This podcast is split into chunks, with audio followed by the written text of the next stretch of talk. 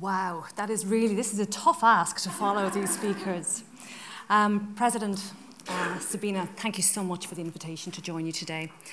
Ladies and gentlemen, friends and colleagues, it is such an honour to be invited here uh, to share some of my personal reflections with you today um, around the theme um, of the President's uh, uh, contribution.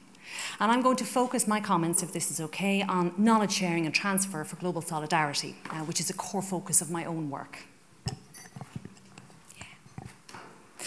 I'm extremely fortunate to be based in a Department of Geography in a School of Natural Sciences which encourages uh, the exploration of relationships between uh, natural and social systems when seeking to unpack real world problems. And all of my work is in the area of sustainable international development, exploring those concept, uh, the complex problems concerned with poverty, exclusion, uh, conflict, inequality, and injustice through a sustainable development analytical lens trying to consider the social, the ethical, the environmental, and the economic dimensions when examining these problems.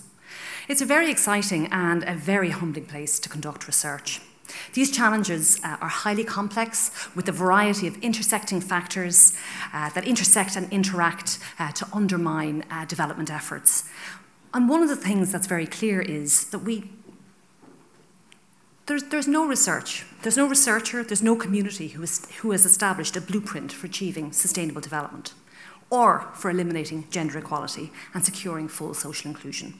We know that there is no silver bullet or single step uh, solution, and indeed that there is a deep and glaring need for greater engagement with human creativity, ingenuity, and innovation to address these problems. And my work is deeply influenced by feminist epistemologies which highlight the importance of epistemic inclusion in the research process.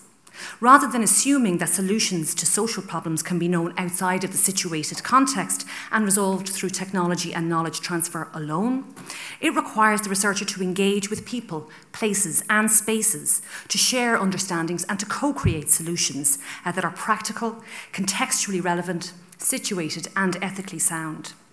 Thus, knowledge sharing contributes to knowledge co creation and generation, recognizing and celebrating rather than abstracting from the ecologically and socially embedded nature of our interconnected uh, and interdependent existence. And bringing a gender lens to this research is, I would argue, not only helpful but necessary to unpacking the diverse and intersecting drivers of unsustainable, unjust, and unequal development.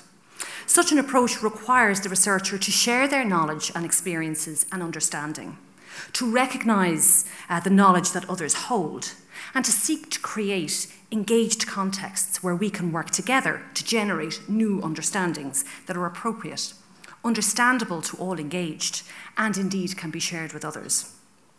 And thus, uh, I suggest knowledge sharing and transfer uh, is perhaps most effective when grounded in three core operating principles that I think came through very clearly in the President's speech today. These are firstly the idea of engagement and participation, to conduct research with others rather than on others. Secondly, epistemically inclusive practices, recognizing the capacity of all others to hold, to share, transfer, and co create knowledge. And thirdly, global solidarity, in recognition of our interconnected, and the embedded nature of our shared existence and indeed of our, of our shared challenges. And with that, I would like to extend my deepest thanks uh, for the invitation today, and I would like to congratulate all of you in the room on your fantastic achievements. Happy International Women's Day to all. Thank you.